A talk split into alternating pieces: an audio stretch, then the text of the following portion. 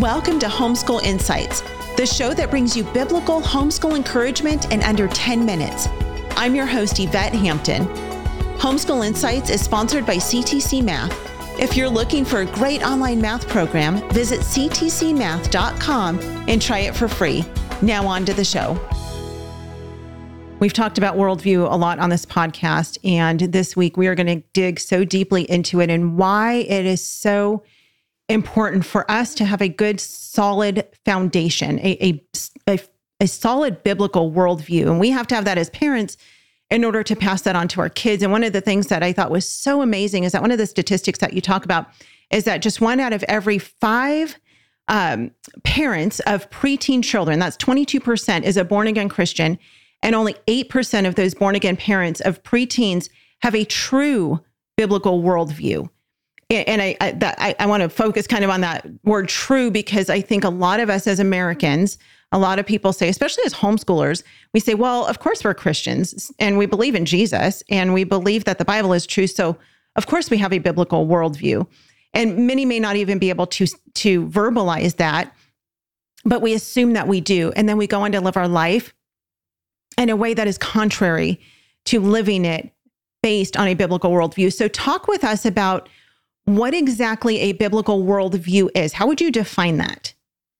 And let me even take a step back from that, if you don't mind, Yvette, and, and sure. we'll say, recognize that everybody has a worldview. Mm. And so this is something that applies to everyone who's listening and everyone who's not listening, because we've all got one.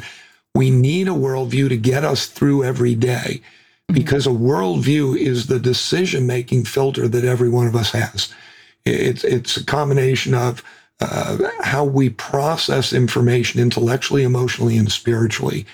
And based on that processing, we generate decisions. We make hundreds and hundreds of decisions every single day.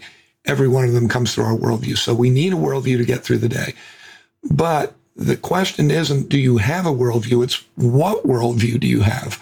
Because there are many different worldviews that you could possess, many different worldviews that people do possess. So a biblical worldview is just one of those options that lie before us.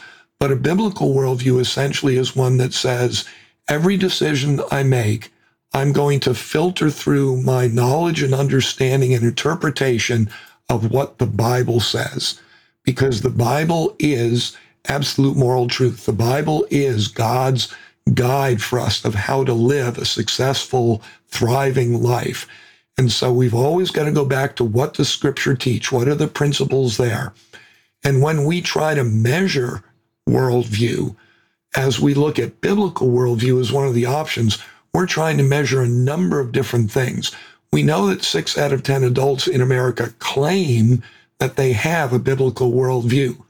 But when we actually evaluate what they believe about God, about Jesus, about sin, about truth, about salvation, about morality, uh, about character, about values, all of these things that the Bible teaches and more, what we know is that currently only four percent of adults in America possess a mm-hmm. biblical worldview, and less than one out of every ten individuals who are born-again Christians, not because they call themselves that, but because they say, when they die, they know they'll go to heaven, but only because they've confessed their sins and embraced Jesus Christ as their Savior.